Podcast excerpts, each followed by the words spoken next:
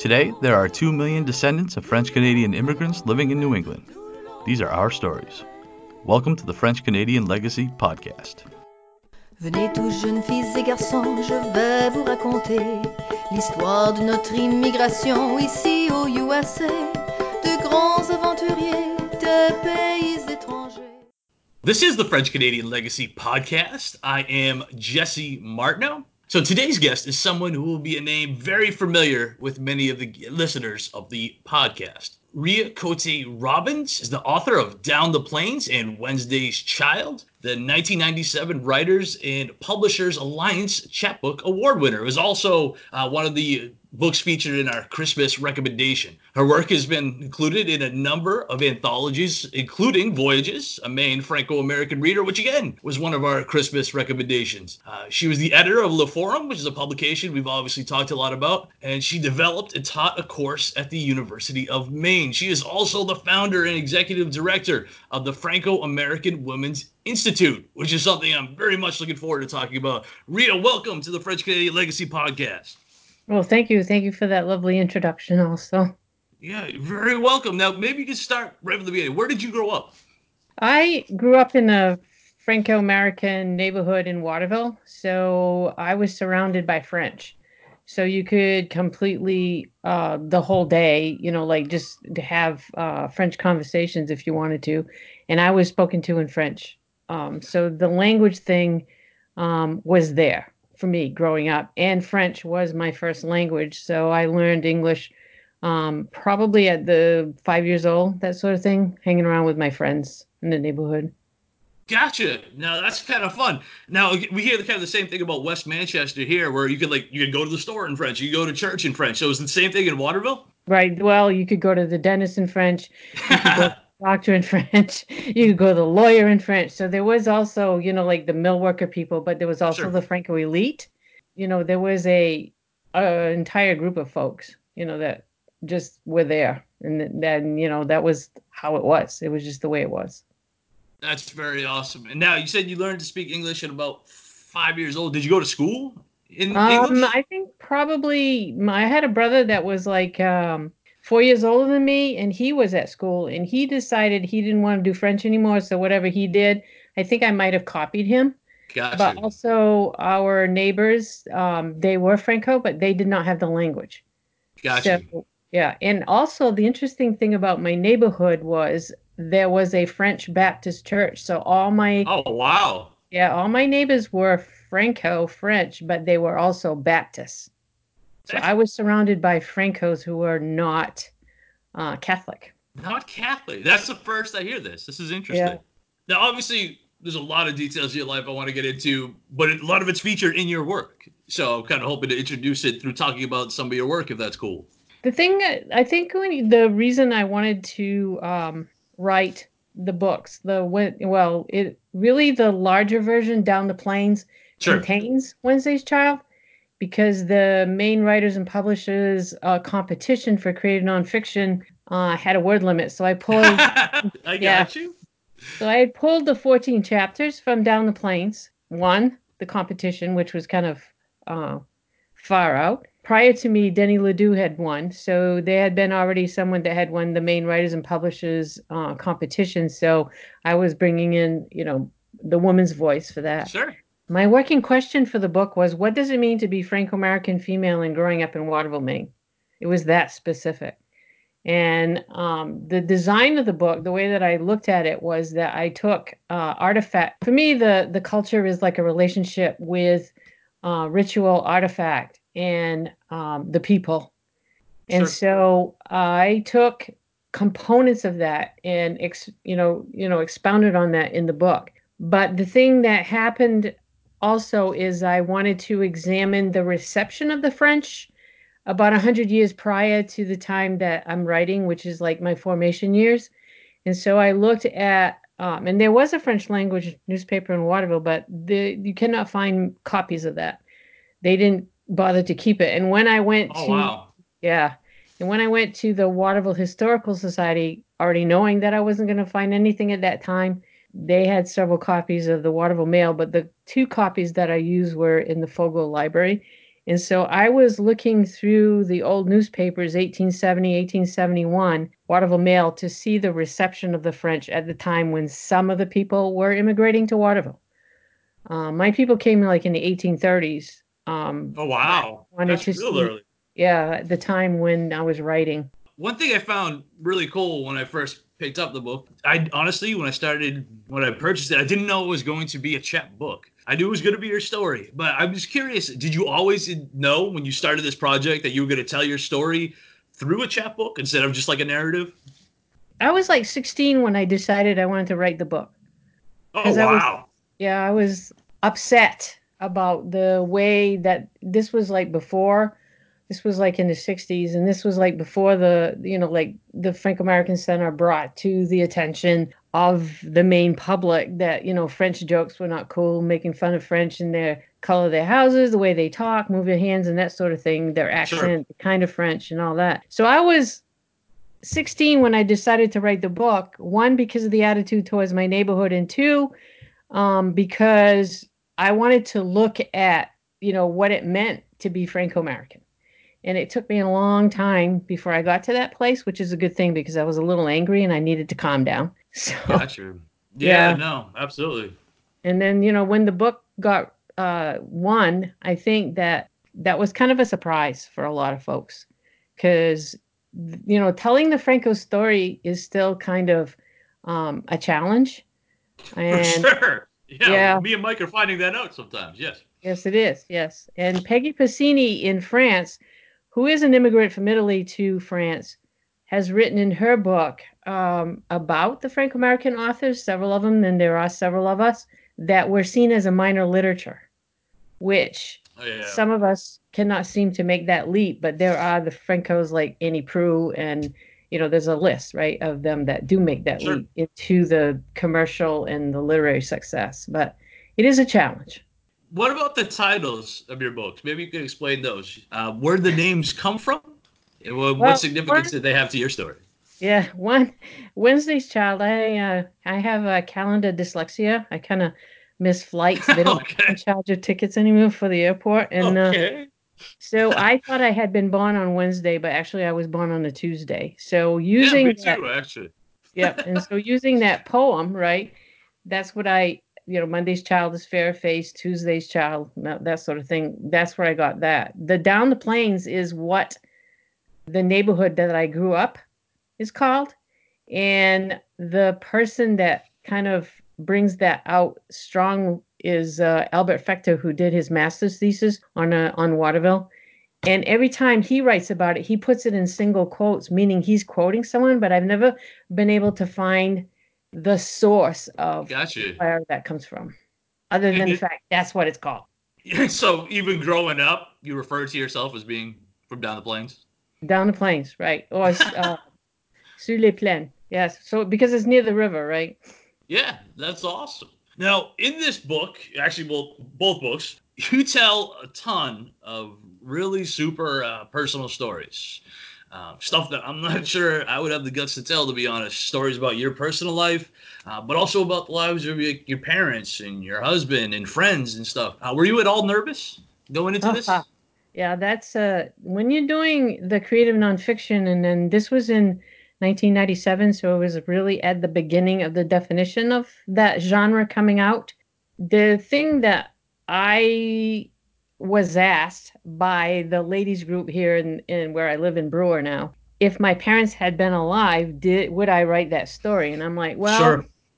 I had written a story about my father when I was in college, and the title of it was "Here Comes Dad, Get Out of His Chair," Yeah. because that's what they would tell us, right? You had to move when he came, and when he died, he had he would keep his important papers under the cushion of his chair, and that's where that I had that paper I had written about him and talked about you know different things that you know within the family. He, he- it was Sure. under his cushion. Oh, so wow. it is a it is hard, and I taught creative nonfiction uh, for the university for quite a few years. And when you're doing that genre, there are choices you have to make. And the thing that I teach is that a sentimental story doesn't tell the truth. And so you have to be able to be true to your story and true to the full like if you're telling a story about a person you have to give them their full character and not make it just sweet because that is not um, because a lot of writing also is problem solving. And so if you're telling a sentimental story it doesn't go deep enough in order to do that problem solving.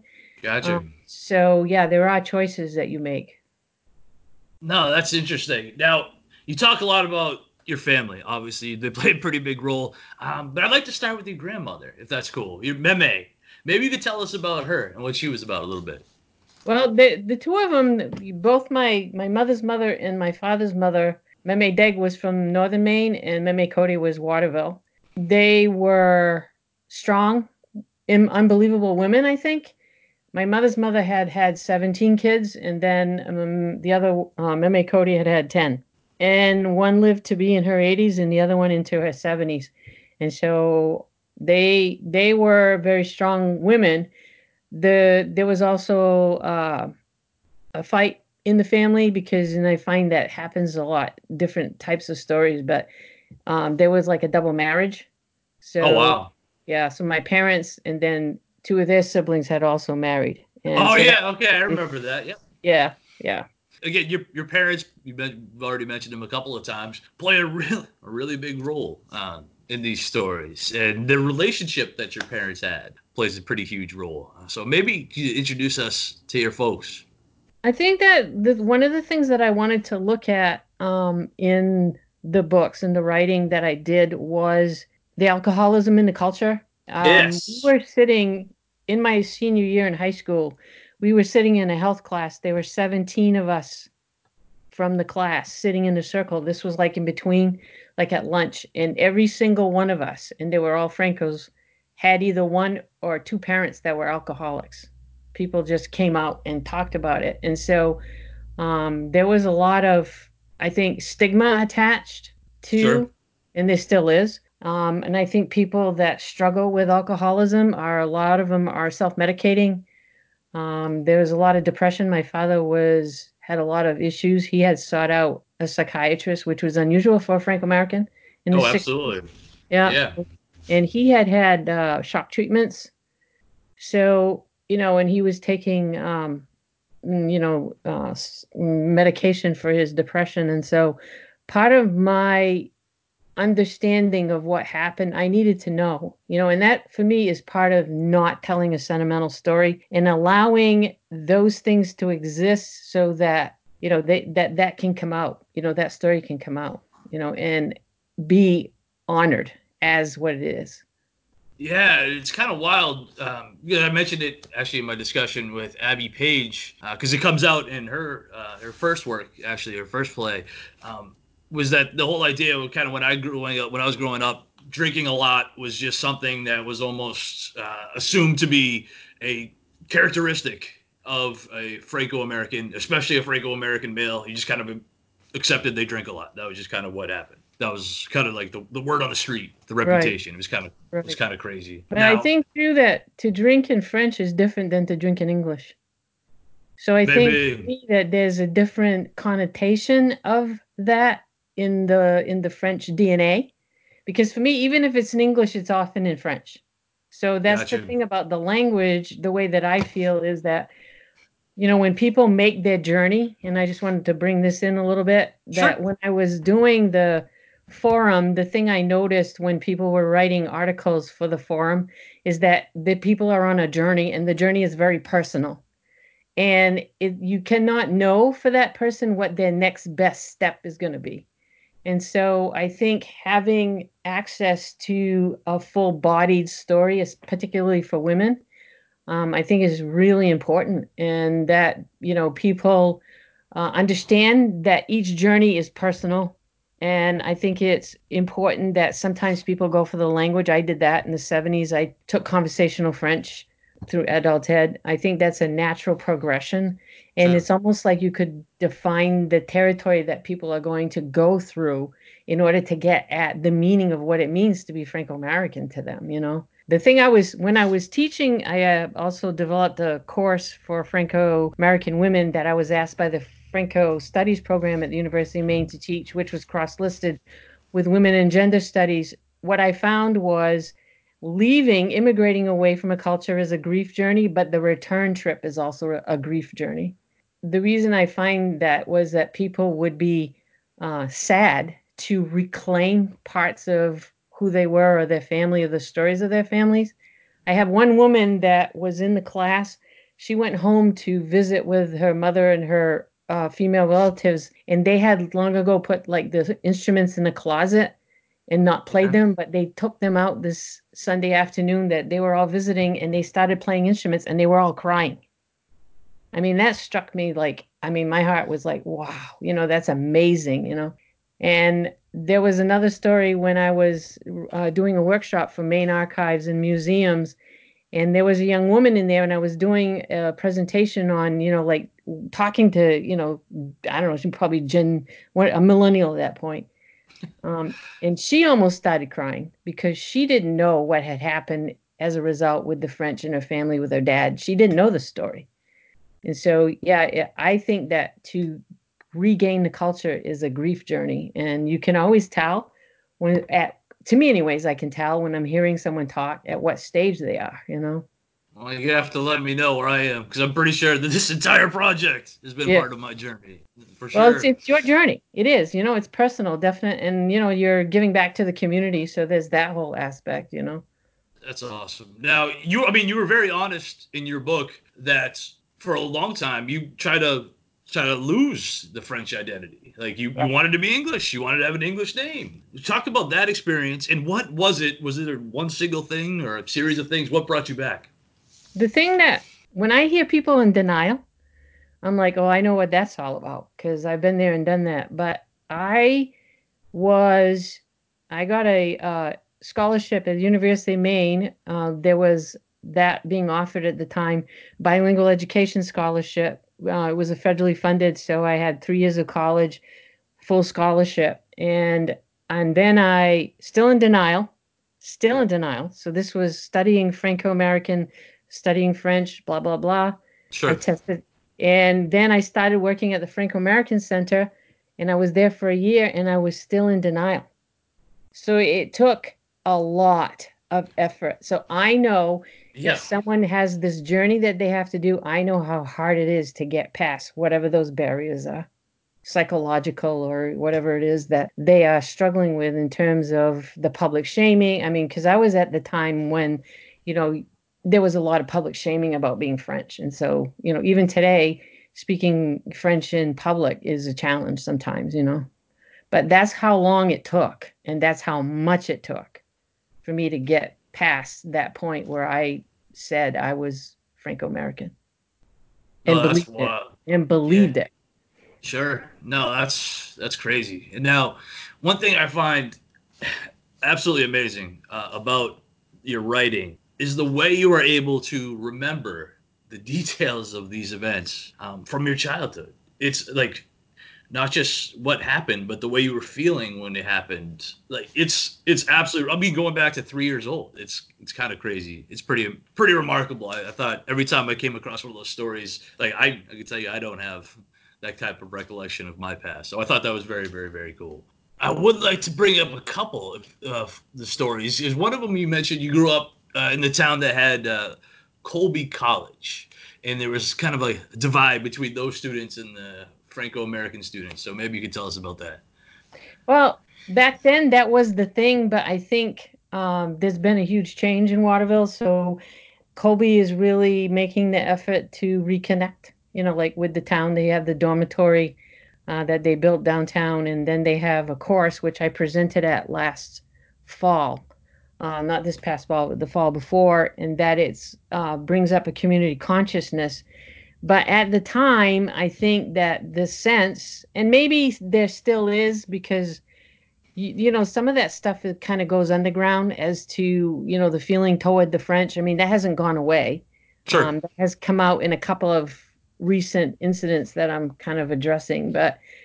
I think that my book is taught at Colby, it was taught in two or three other classes, but it's been taught in their education course with Mark Tappan. Um, and he's teaching it this semester again. Um, and also, you know, I think that that kind of gets that story told there. And so you have, I'm not, I'm trying to think if there's a similar type of connection, say like with Bowdoin or Bates. Sure. There could be, but I think you mean they have other kinds of work that's going on. Lewiston has its kind of thing. Bowdoin has its thing that it's, you know, it's it's looking at. Um, but I think the thing with Colby is that some of that still exists, but I think that part of it is, you know, in order to, you know, for me, I don't have a, I don't have a problem talking about issues, Sure. and I think some people do have a problem talking about issues. But in um, in my house, I mean, everybody, that's what we did. We were constantly discussing stuff, and everybody was, well, we didn't talk, we yelled. We weren't Yeah. angry, but that's just how we were talking, you know. Yeah, because it, it comes a, comes across that you know the Colby crew uh, was considered almost too good for the Franco-American girls. So no, it's kind of crazy. Now, one thing you mentioned uh, in your writing, which was, was new to me, was the whole idea that uh, of body language. You talk a lot about body language, and that the Franco-American, especially women, had a body language. Maybe you could tell us about that. Yeah, that often comes up. The thing about the leaning. Yes, yes, yes, yes. And uh, that's to like a specific incident, you know, because back then you used to like go out and hang out, you know, like you would, you would like do the dishes with, you know, my mother and I would do the dishes, and then you would go and you would hang out, and everybody would be hanging out, and so or Sunday, you know, like you'd be taking a walk, you know, like you would walk the whole town or whatever, and they were like guys that you would really want to like talk to, but while you're talking to them, you're leaning on this, you're leaning on the telephone pole, you know, and, and I can trying to envision myself doing that, and that's what happened, you know. I mean, you'd be standing there, you know, trying to look cool, and there you were, you know, be leaning on a telephone pole having a chat, and it was probably at the end of my driveway. Who knows? I have no idea. That's but awesome. yeah. So to me, it became as an icon of, you know, behaviors of, you know, what was normal back then. Sure, So- sure. Yeah. No, that's funny. And one other kind of interesting story that uh, when you wrote an entire thing about salt pork, which Oh, I yeah. thought was very, which is very cool. Uh, for those who maybe didn't grow up around it, uh, what was the significance to the Franco-American community? How did it end up in your book? The salt pork, you mean? Yeah, yeah. Yeah. And you know what? The interesting part is that there's a cookbook writer in the state of Maine, and the most quoted thing from my book is that part on the salt pork. You can't can't have awesome. you can't have a kitchen without salt pork. That's and I just found uh, there was a young woman that I had been doing correspondence with, and she wrote like several several pieces for the Franco-American Women's e-zine online. And one of the staples that she put in the front of her cookbook was salt pork. So yeah, you had you know the whole thing was just that's what you started. uh, You know, you started your spaghetti with that. You started your beans with that. You know, fried salt pork for you know you can go to what Ile d'Orléans and you go to the restaurant and you know it's not on the menu but you you ask you know they call it that is oreille de de Chris and you know they'll they'll bring you out some fried salt pork. But but one specific line before we move on uh, I- that I wrote down because it kind of struck me. I needed to make sure to ask you about it. Uh, is you referred to yourself in one of the poems as a uh, a cultural dead end, right. because it got me thinking if that was me too. So uh, what was that? What what is a cultural dead end? Why do you think you might be one? Well, one of the things I have to point out is I have a black humor. Yeah, you know and i grew up with that because like if we would talk about somebody you know i mean just stuff comes out as black humor but it's not necessarily self-deprecating um, my neighborhood was a dead end my father would talk about the dead end kids which was a comic like i think in the 20s so that was just a framed something to frame i think the stories in the sense of accepting it but at the same time i'm saying what that means not you someone else would put that definition on us, you know. No, that's awesome. Now, I'd like to talk about more about your class. Um, maybe you talked about how you, you developed a class, taught a class for a number of years at the University of Maine. Uh, talk about what, what was the class? What did you teach? They the the Franco American studies, this was like in between like um before Susan Pinette started at this center. So there was like a year she wasn't there. And so um this Franco Studies Committee wanted a course um, on Franco American women, and I'm like, they asked me to do it, and I'm like, yeah, that would be great. So I developed. It was an online also, so it was taught. Oh, really? That's cool. Yeah, so it was on. It was early adoption of online, so there was the online component, but at the beginning it was also um, taught live, so it was like a dual class. For me, there was a uh, textbook because what I was interested in, you know, if you go back a little bit to the Franco American Center, they had a Jack Kerouac conference. And I kept asking the guys there, well, what about the women? And I kept saying that, which probably drove them nuts. what about the women? You know, I mean, like, you know, and they threw me, you know, like I had found out about uh, Jerry Robichaud during the bilingual education. And I'm like, I got in my car and I screamed down to the Bangor Public Library. had no idea that there was a Franco writer in the culture. So that was my first writer. Okay. That's awesome. The second one I found out was Grace Metalious. She's from your town, right? She is indeed. They said, they said to me, the guy said to me that I, they, Jack Kerouac, they said, well, Grace Metalious is Franco. And I'm like, well, who's that? And they said, Peyton Place. immediately, yes. immediately from the whole thing, right? So yeah, then I fell in love with this whole notion of the Franco American women and their stories and um, the Franco American Women's Institute is to look at the Franco women's contributions. So the course came out of there was a one history book, the Clio Collective, that was put out, and I kind of followed that as a format, but also adding other aspects to it. And then I developed a second one, which had 150 pages on the web for the class itself. So that kind of gives you an idea, in a sense, as to the amount of material that is available and what can be taught for that. And I taught it for 13 years. And the women, like I told you, one of the, you know, one of the instances, but um, the thing that you can do is go on the Franco American Women's Institute site in the e-zines. A lot of the work that came out of those courses, the women's papers are online. Nice. So people can read, and it's all free, so they can read the material if they want to look at some of the research. Curious, because I always get fascinated um, by the next generation of Franco Americans, the ones younger younger than I am, and so I'm curious um, how the reception was of the students that you taught over these 13 years. Did you see uh, themselves kind of find an awareness over the course of the number of weeks it took to have this class? I think that at the time that I was teaching it, it might have been more, you know, I don't know your age, but um, it's been a, because I did work with the explorations program for seven years after that. So definitely no Gen Z in there. Um, millennials, maybe, you know, Gen X, yes. Sure. Yeah. Um, then older women. So, you know, there was like a, a mix in the class. And I think that um, no one would take that unless they really really were, I think, looking for something in terms of because um, that was a specialty. You know, it's kind of like the Franco sure. studies today. Um, we were able to add a lot of students to Susan's Franco Studies class because we were registering a lot of students for the last segment of what I was at the university with the explorations program. Um, and people that get in there, this they're like I I explained earlier, this young woman, I mean, they absolutely don't know their story because it's not been told, right? Sure. And so, yeah, it gives them an opportunity to get past the commercialized or the the tech stuff that they usually have as a as a version of story. Yeah, that makes sense.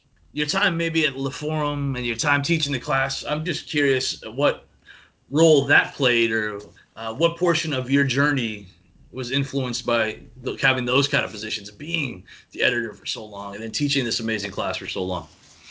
I think that I've had a luxury in my own sense because I had the one, it was also a huge responsibility, but I think I had the luxury to look at my culture in finite.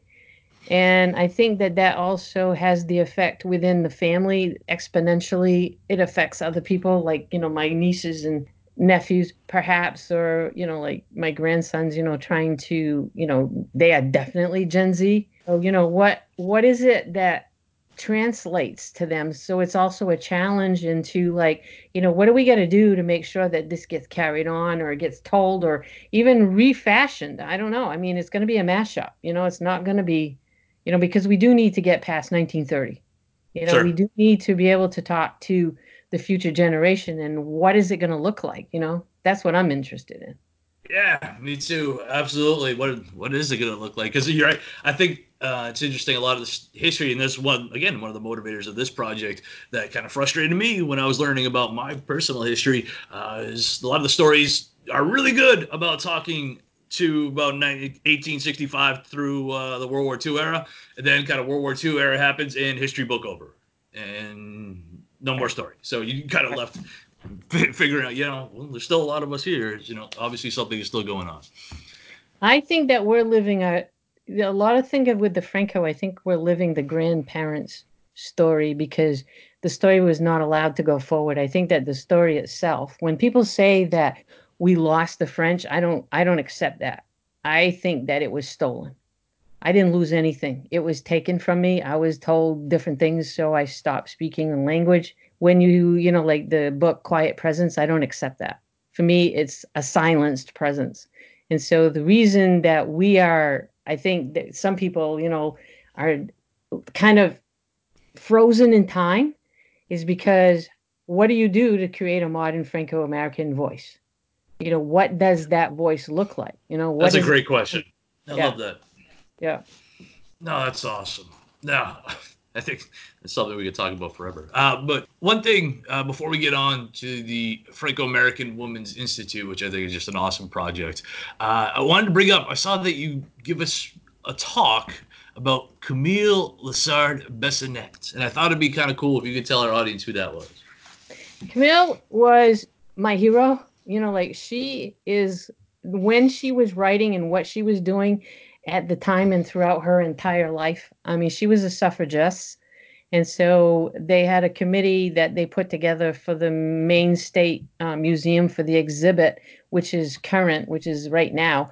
And I sure. made sure that she was in there because she was writing for Le Messager, her suffragist views and that that women should have the vote. And this was early. She was like 1910 1911 way before the 1920 date you know that when it was uh, made into you know that women could vote. Sure. The other thing that she had um, a sensibility and she wrote about in the newspaper was uh, women and their rights not just the voting rights but you know like their rights as you know, in the household and their rights, you know, because she, when she was 16, she was a teacher in Quebec.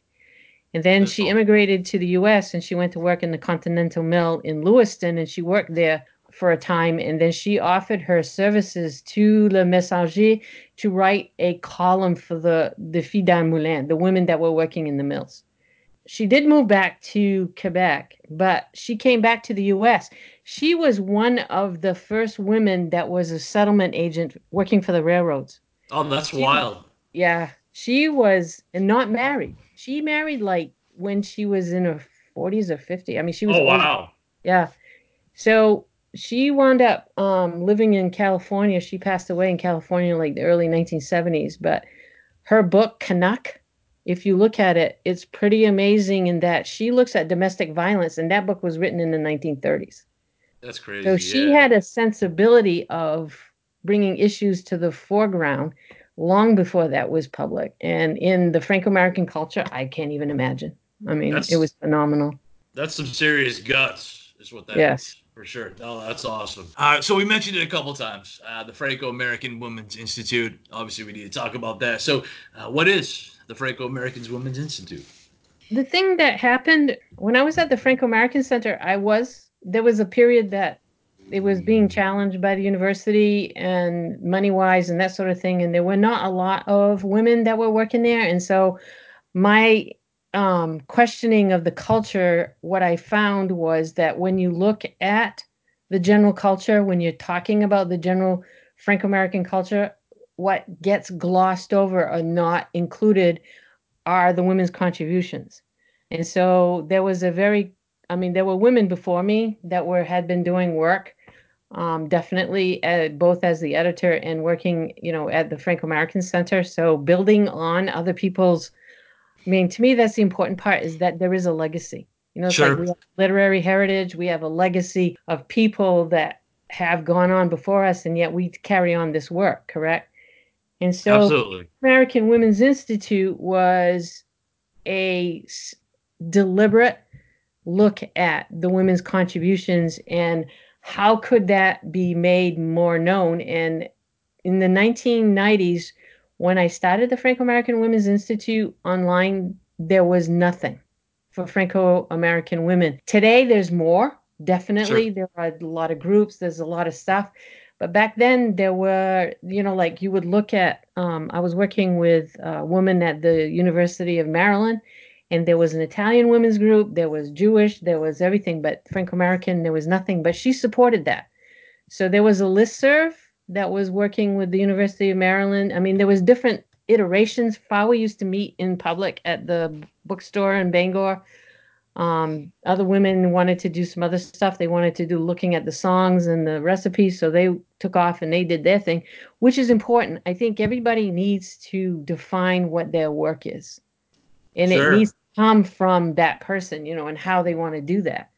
Um, so FAWI was there to support the voices, uh, not to tell them basically, but just to provide a place um, to publish, uh, to have, you know, if you wanted to, you know, do some artwork or whatever, you know. And so for the 20th anniversary of FAWI, I put out a call, one for money, from the community, which it was completely community funded, and two for uh, publication in the in the.